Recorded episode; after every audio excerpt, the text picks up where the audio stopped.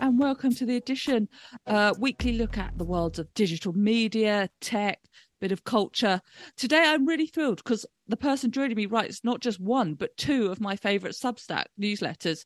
Hello, Graham Ruddick. How are you? Hello, I'm very well, thank you. So you write off to lunch and a fantasy football weekly podcast uh, newsletter. I still can't sort out my scores and get be better at fantasy football despite reading you religiously.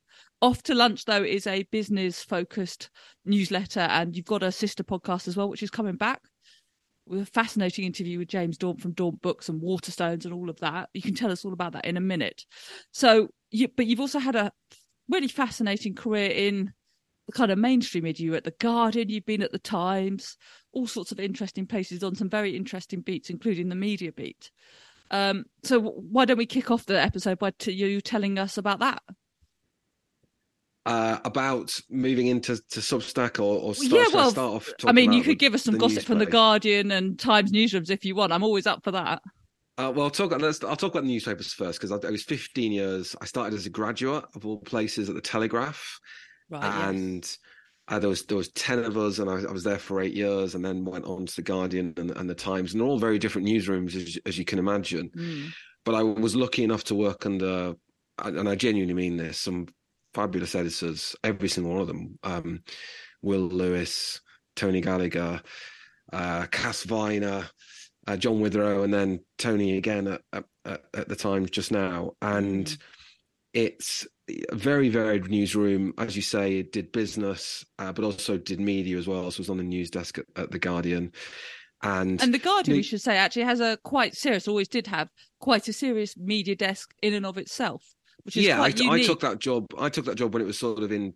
It was transitioning from a big team into a single role, so I was very much part of the news team right. rather than being part of the media beat. But that was an interesting job in itself because you instantly become someone who reports on your own industry mm. and your friends and your colleagues suddenly become your contacts as well and it's and the people you might have to write sources stories well, about. It's, it's, one of the most striking things about that job is the number of people who get in contact with you and emails drop into your inbox, and you're genuinely like, "Whoa, okay, yeah, I know that name, and I know that name." Uh, people from all over the world getting in touch and saying congratulations and the coffee, and it, it's you know, that media beat at the Guardian really it, it was is still uh, an institution, and it, and it was a lot of fun doing that doing that job. Um, it was a relatively short period I did that job before I had the opportunity to move over to the over to the Times. But reporting on your own industry is is a challenge, but it's also really really interesting because you meet lots more interesting people, and as you know. The media is a very, very gossipy industry. People want to gossip. They want to know gossip. They want to share gossip. And there's some big organizations. So the BBC took up an awful lot of time yes doing that job, probably more than anything else. And actually, while I was doing that job, it was the first year that uh, the pay brackets were published. Uh, so you got to see the salaries of all the um, the top the staff for the first time. So yeah, we, we went to we went to Broadcasting House. We were locked in a room, given the folder, and, and you you were I can't remember how exactly the time scale, but we basically had two hours before the dead the embargo lifted and, and, we reported it and then we had a press conference with Tony Hall and it was yeah, it was fascinating, and and obviously, as you, you will remember, that that whole story kicked off the row about gender pay inequality yes. at the BBC. And I think it was a huge moment when you've seen Gary Lineker. Um, what was it? A million? Was it a million? yeah, and, and, and the match of the, the big, day one of the big things about the story was working out who was and who wasn't on there and it quickly mm. became apparent that some high profile names largely women it has to be said were not on that list so emily maitlis yes. was one and she was the big one that stood out to people, wasn't she? She was. She was. She attracted a lot of the coverage that day, and it was very clear that a lot of people in the BBC were shocked about the disparity and shocked as, as to who was on it and who wasn't. And I think what you've seen it over the, the few years since then is the consequences of that decision play out.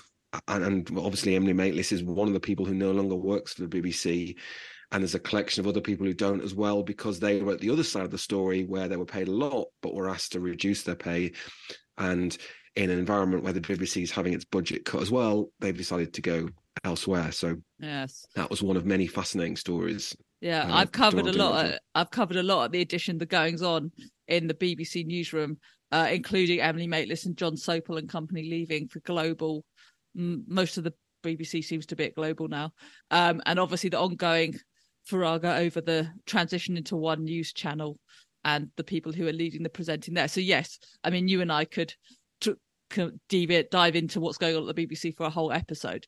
But uh, it's fascinating to hear what you've been up to and how have you found that transition from those big institutional organisations to causing trouble by yourself. It's been so exciting. It's flown by. Uh, it'll be Uh, a year in in May basically, and it's a balance between being a writer and a podcast host, and also running your own startup because that's effectively yep. what it is. And I've learned so much on that side of things to the extent that the content doesn't become an afterthought that would be an exaggeration.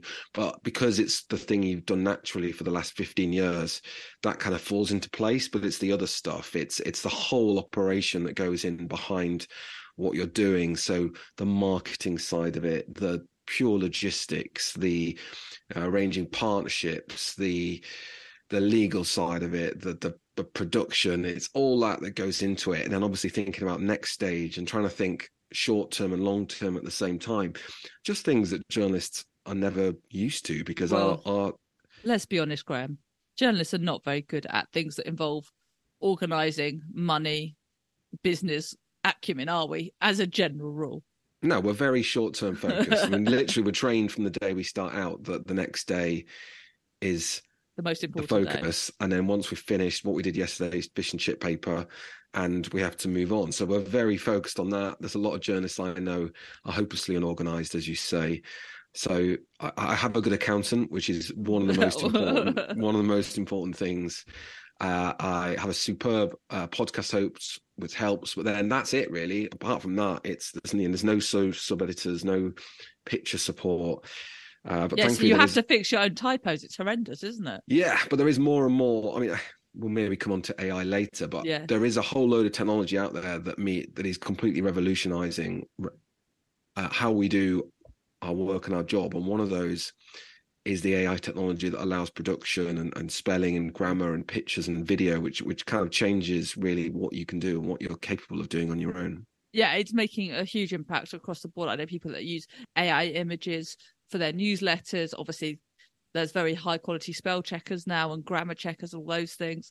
Yeah, there's a lot. Well, I'm always impressed that you put out was it four four newsletters a week, a couple for paid subscribers, a couple for free subscribers. You yeah, also... I, so. I think it's I think it's four, it's five if you include the, the fantasy Podcast. football one. Yes, there's uh, fantasy game week as well, which I do yeah. enjoy yeah so it's um i'll get tips off air so i don't have to share them with anyone. Thank you. I, I feel like it's a bad advertisement for it that you said you're struggling. I, you've got to pay more attention to what, I, what I think that's right.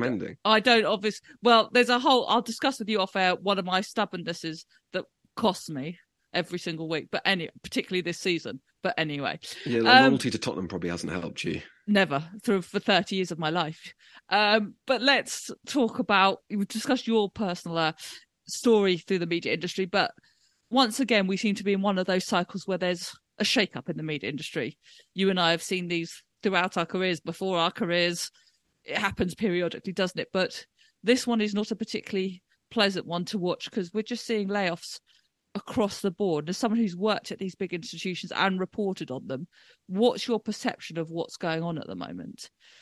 I think what's going on is is what's happening in a lot of industries that are tech focused, and that is industries and businesses invested and spent a lot of money on the presumption that trends that we saw during the COVID nineteen crisis were here to stay, and those trends have unwound slightly. So we saw a huge uptick in a number of tech focused sectors of online usage during COVID, whether that's online groceries, whether it's Peloton and working out at home, whether it's Netflix subscriptions, a whole load of sectors saw exponential growth during lockdown. And there was a presumption in those sectors and those businesses that even if that growth didn't last at that pace, it, that market share gain would remain in place. And, and it hasn't across the board. You know those covid-19 trends have unwound. You're seeing businesses that I've never seen year on year drops in sales, seeing year on year drops in sales because uh, everyone's gone back to not entirely, but have largely gone back to how they were living their life before COVID nineteen crisis, and that means a whole load of money was spent betting on trends that haven't played out that way. So Disney is one example. Yeah. Invested heavily on streaming. Spotify invested heavily in, in podcasting. But you know, company specific examples, I mentioned Peloton there. I mean, that that that's sort of the standout case. You know, they spent a lot of money on building new factories, on expanding their product range. All of a sudden, finding out that everyone was going back to the gym, and it's it, this is a story told across many sectors, and it's one that the media is is feeling the consequences of as well. Yeah. I mean, there are huge layoffs across the board, unfortunately. And a couple of the companies you mentioned are the ones that I really wanted to talk about. So Disney, uh, which at the recent, uh, its recent earnings announced very significant layoffs. It's about, what was it, six, 7% of the workforce? Uh, 7,000 people. Yeah, yeah 7,000 people, which was, some of it is to do with Bob Iger 2.0 and his restructuring, as I discussed with Tom Merritt in a recent episode. And some of it was, as you say, just because they needed to cut costs, pure and simple. Which, when you think of Disney, that's really not what you think of, is it? A company that needs to sort of, you know, look after the pennies and to make sure the pounds are okay. Uh, the other one you mentioned was Spotify, which laid off six percent of its workforce. Um, and you know, you'd have thought actually of all the things that haven't changed, pre or post pandemic, if we want to find time like that, podcasts are one of the things that have remained, thankfully, keep listening, popular. Uh, but even that massive investment, the Joe Rogan ones, or the original podcast that Spotify got into, they've realized that even that's just not sustainable. You know, I read a really interesting story about Bill Simmons of The Ringer actually phoning the head of uh, content there who walked out the door actually as part of this um, restructuring. That's uh, Dawn Ostroff, she was the chief content officer and led the business advertising side as well, and left as in this Spotify shakeup. Bill Simmons apparently emailed her, his, his boss Dawn Ostroff and was like, "No, we can't just have podcasts just on Spotify." Uh, that doesn't seem to have worked, does it? That trying to just be in the Spotify world and limit where people can get those podcasts. No, it doesn't, and I think that's partly because people just don't behave like that anymore, do they? No. We've just become especially used... not with podcasts. That's not how anyone's ever listened to podcasts, is it? No, and partly because your devices, people listen across different devices, and all your devices are set up in different ways, and you just don't listen to the same or use the same apps in the same ways on, on your different devices. So it's it's kind of it's a fool's errand really to try and get people to dedicate themselves solely to to one to one platform and it's the same it's the same in streaming really as well i mean it, all these services have invested heavily and there is a realization that they're all eating out the same pie and there's that pie is uh, got to be shared between everyone. So Disney, I think you've written this as well. They have Disney Plus is is got some great content on there. Yep. It's incredibly diverse. It's got ranging from kids stuff to ranging to adult stuff to some of like your favorite TV series to some of your favorite films to sort of new content, new content as well. But they're battling with Netflix, they're battling with HBO, they're battling with Sky here as well. And there's a limit to how much time everyone have got to to watch these programs. But I, I mean, I, I find it interesting sometimes we just dive too deeply into the workings of these companies mm-hmm. rather than just look at the obvious particularly with netflix when netflix was had a sort of difficult period at the end of 2022 it was striking looking through their results figures and, and it, it was simply a quarter where their content just hadn't been as good as the previous quarter and we've got to remember yep. sometimes with these companies i always think that they are driven primarily by the quality of their content so while there's a temptation to sort of talk about the cult of the CEO and the strategic missteps and and how they're going to tweak the strategy moving forward. Ultimately, these companies are driven by the quality of their content, and you know, Netflix success as a sort of content house was driven by a House of Cards primarily, and then backed up with a series of bigger and bigger um, unique series. But it's the quality of those unique series that really made its made its name. It wasn't the fact they did it and it's the same true with with disney and it's the same true with others it's the content that they will ultimately fall back on and i thought you've written this as well, but I thought one of the most interesting things that Bob Iger did was say that the company was going to turn back to some of its most reliable bits of content Yeah. and make new versions of them. So, Toy Story, uh, Zoo- Zootopia, I think there's a couple of other ones as well. Frozen. How could you forget Frozen, Frozen? of course. Sorry, Frozen. And in a sense, it's pretty sort of one-dimensional thinking, but it, it's it's they are content business. People enjoy that content. They want more, and it was an easy lever to pull for a business that wanted to show the power of of what it can offer. Yeah, I find it a bit depressing actually that we've got from these companies being bit bold and innovative. You know, that remake of House of Cards, not you know, not knowing what happened to Kevin Spacey, so let's not put that to one side for the moment. That original season of House of Cards was quite a bold, exciting thing to watch. So, I mean, Orange and the Black was hugely bold when that first came out, and those were the things, to my mind, that really drove people initially to Netflix. Um, you know, we've seen some quite bold stuff from Apple TV Plus. Uh, Amazon's always had quite interesting things, whether it's the all or nothing documentaries or you know all sorts of things. Um, but yeah, it is all about content, and I hope that companies don't just play it safe because this is a bit of a difficult time. Uh, your point also about people, you know, cancelling subscriptions is a very well made one because I, I've written about this before that actually there's data showing that people really don't mind chopping and changing it was always assumed, wasn't it, that kind of once you took out a subscription, you were just there, you weren't going to fiddle around with the direct debit. And the, the, the evidence is just not there that that's the case, particularly for younger viewers. You know, that's why some of the big series on Netflix have been, you know, Stranger Things, they spread it out into two parts, didn't they? Over two quarters. So people had to stay there. Yeah, that, that's actually been an interesting trend, hasn't it? I think over the last couple of years, that first Netflix loved the idea of Binging, Um, yeah.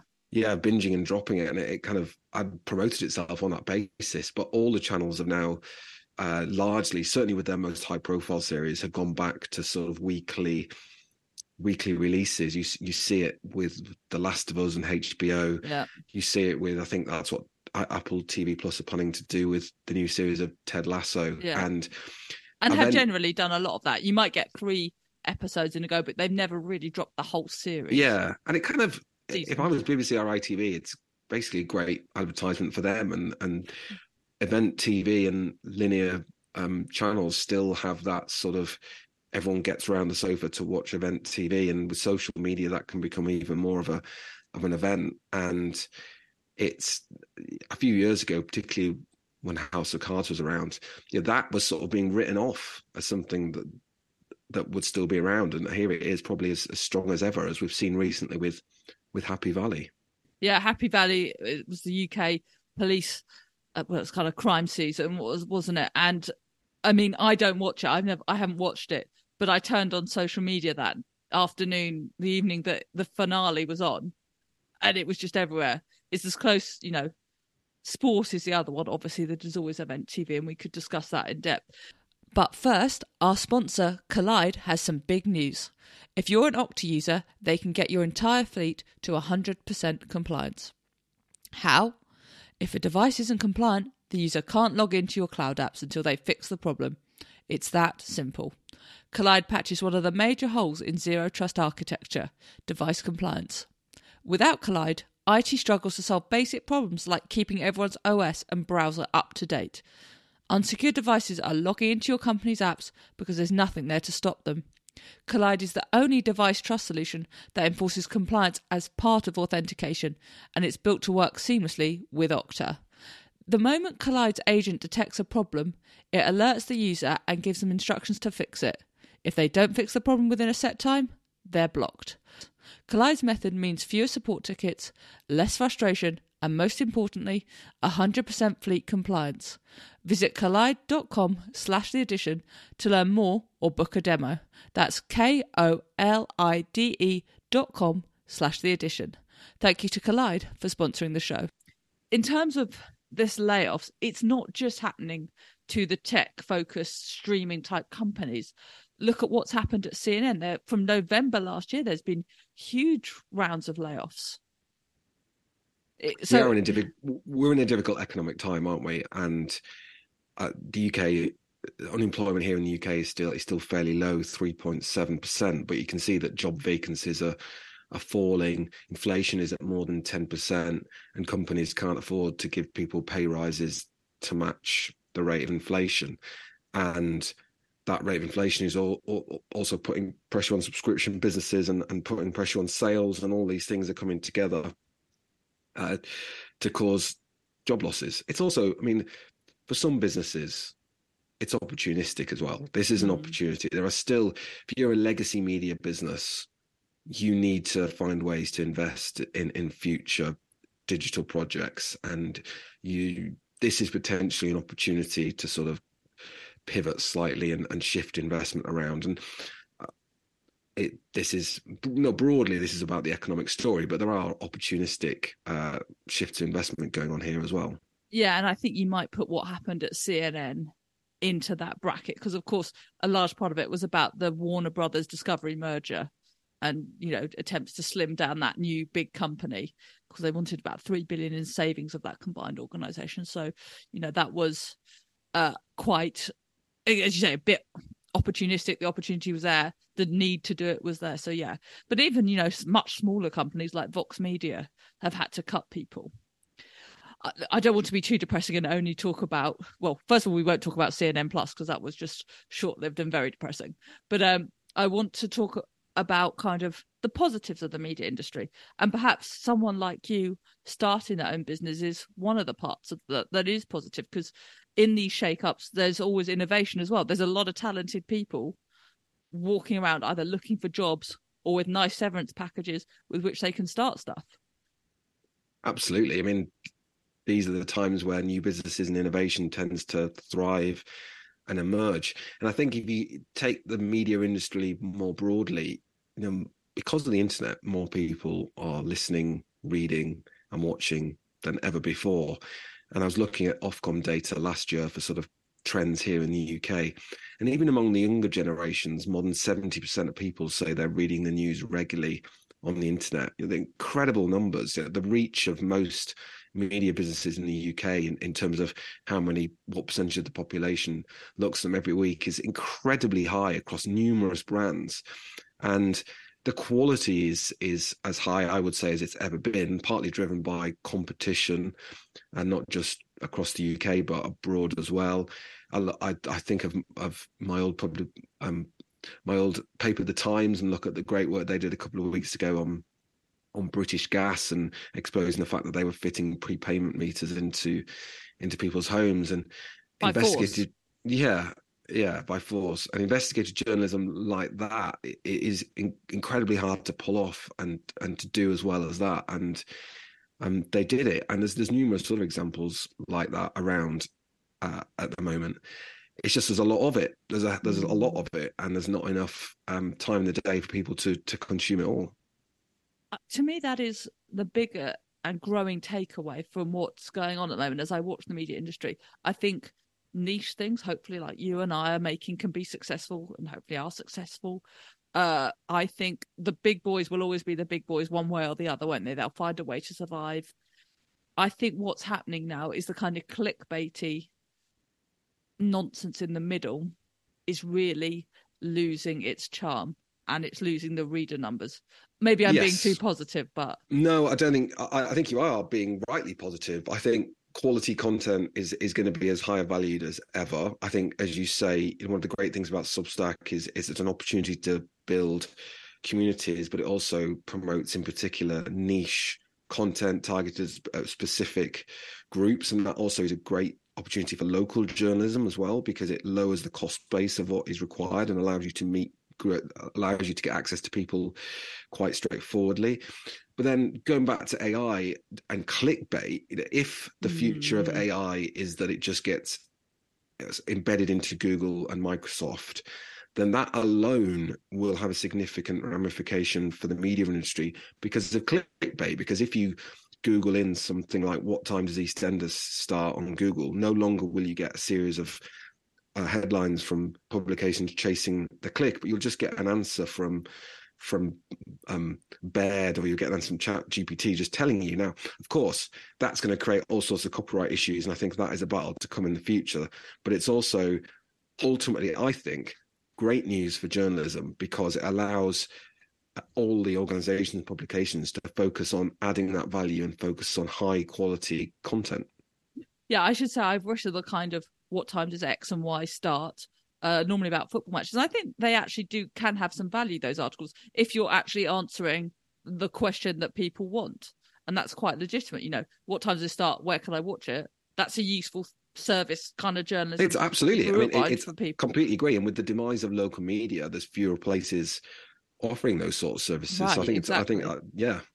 But the point you raise is a good one. Is if through ChatGPT, Bard, the new AI tools that are being developed, if Google decides it's not going to have, and indeed Facebook, I suppose this applies to as well, if they decide they are not going to send the clicks and therefore the ad revenue the way of those publications trying to provide that information, that's a huge problem within the media ecosystem.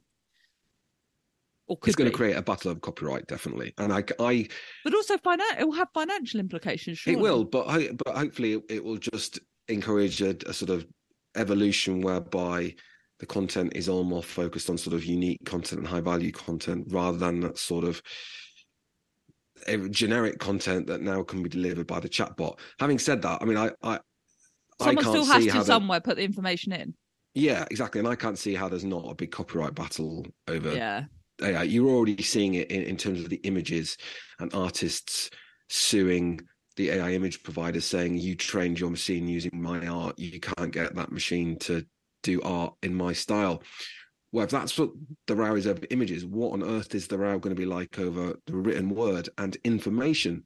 Particularly when you're talking about things like an exclusive story, for example, that's been answered very clearly and very obviously by one publication, mm. and then Bing or Chat GPT gives you an answer on its own without linking to that publication. It's it's uh, I, I presume all over the media industry in the around the world, this is a big question that's being asked at the moment. Is to is to how to combat that and how to deal with it. Guess who's going to win? As ever, it's the lawyers. They're always going to do well from these things, but uh, you know, joke, joking aside about that, it is quite. You know, if you're putting in a very serious piece of work as a journalist and no one ever sees your byline, let or goes to the publication you're going to online, that one, it's quite just, just quite dispiriting for a journalist, and two, it makes it harder. It really must do to fund that work. And yeah, I, I understand the point you're making about copyright as well, because obviously if you work for a publication they own the copyright to your stories. You don't as a journalist own the copyright to those stories. And if you know google is just scraping that data through one of its tools whether it's chat gpt or something else that's it it really does have huge copyright implications that uh, I, I feel this is a kind of one of another in a series of incidents where the kind of te- tech people the silicon valley people just don't see the other side of what they're doing. You know, they're very happy to have the algorithm and the code and these very incredible, very clever tools, but don't understand. This is a bit of an exaggeration, but don't understand the human bit that has to come before. Yeah, I think it's also worth saying that this technology is still very, very yeah. young and very Absolutely. immature, and it's still in testing phase. And what the testing phase is showing for both Google and Microsoft is that there are serious flaws in this technology to the extent that it's delivering answers that are factually wrong and presenting them as factually correct. And then mm. there's the whole lot of concerns about it where Bing reveals its secret name is Sydney and says that the person's been a bad user and doesn't like people breaking the rules and, and gets quite menacing. It's very yeah. I've days. seen some quite sinister write-ups of a uh, good old Sydney. Yes, it, yes, it is early days. It is early days, but we, I mean, we've I mean we've seen companies like BuzzFeed in the US already say that they're gonna they're gonna use Chat GPT to write some content, and that CNET shares... had to stop doing that because of the mistakes. Yeah, but happened. the shares the shares in the company rose like 150 percent that day, and no matter how immature and young that technology is, the clear temptation is there already to use it because you've seen the reaction to Google uh, and Microsoft shares. They've gone in different directions since the turn of the year because of this. And so, given the financial benefits potentially of the technology are, are already out there for people to see, it's going to be very difficult to put the, the genie back in the bottle on this, even though it's still really, really early days. Yes. And actually, I did discuss this another time Tom Merritt came on the show a few weeks ago, but things have moved on because we didn't really know about Microsoft's efforts and in the incorporation with Bing then. Uh, I think since that show, CNET had to withdraw what it was doing with ChatGPT and AI tools to write some content because it had errors in it. If I'm remembering rightly, it was some of the content went wrong, and so you, it is very early days, and there's been a bit of a desire to maybe run before we can walk with it in terms of what it can do for the media. But you know, it kind of goes back to my point actually about why I think the cream will rise to the top, and I think there'll always be a place for niche publications, but maybe the more generic stuff will be where there is a problem. Because that's the type of thing that can either get wiped out by chat, you know, automated, so people won't be paid to write it so much, or it's just become a bit of a mess through AI tools that are not that developed yet. Well, as a journalist, that's potentially your dream. If you're spending your day Don't working on exclusive stories and features rather than sort of writing up 300 word stories on press releases, yeah. there is, there's very few journalists around who would not um, not want to um to have the opportunity. Yeah, I, I entirely agree with you. There's a lot to just to sum up how, you know, in a chat GPT style sentence or two, where would you say the media industry is at the moment? How are you feeling as we sort of get fully into 2023?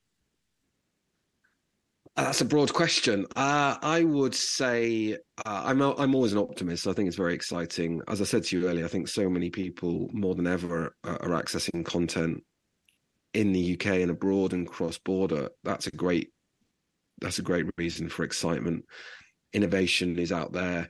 There's a lot of venture capital money still unallocated, which means there's opportunities for new ventures, and, and you're seeing some of those, like Semafor, obviously, which has got yeah. really ambitious plans. Oh, well done. Term- we haven't mentioned Semafor for a few weeks. I'm glad you did that. It used to be the first five minutes of every show. I'm glad you brought us back to it. Thank you.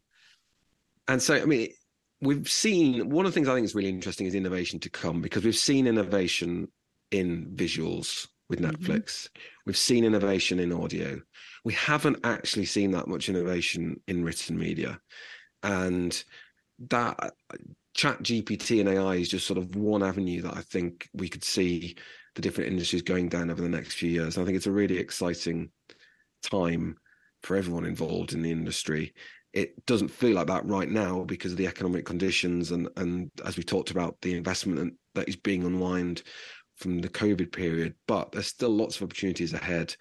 There's more ways to reach people and different ways to do it thanks to the rise of podcast and Substack, which has been an amazing success.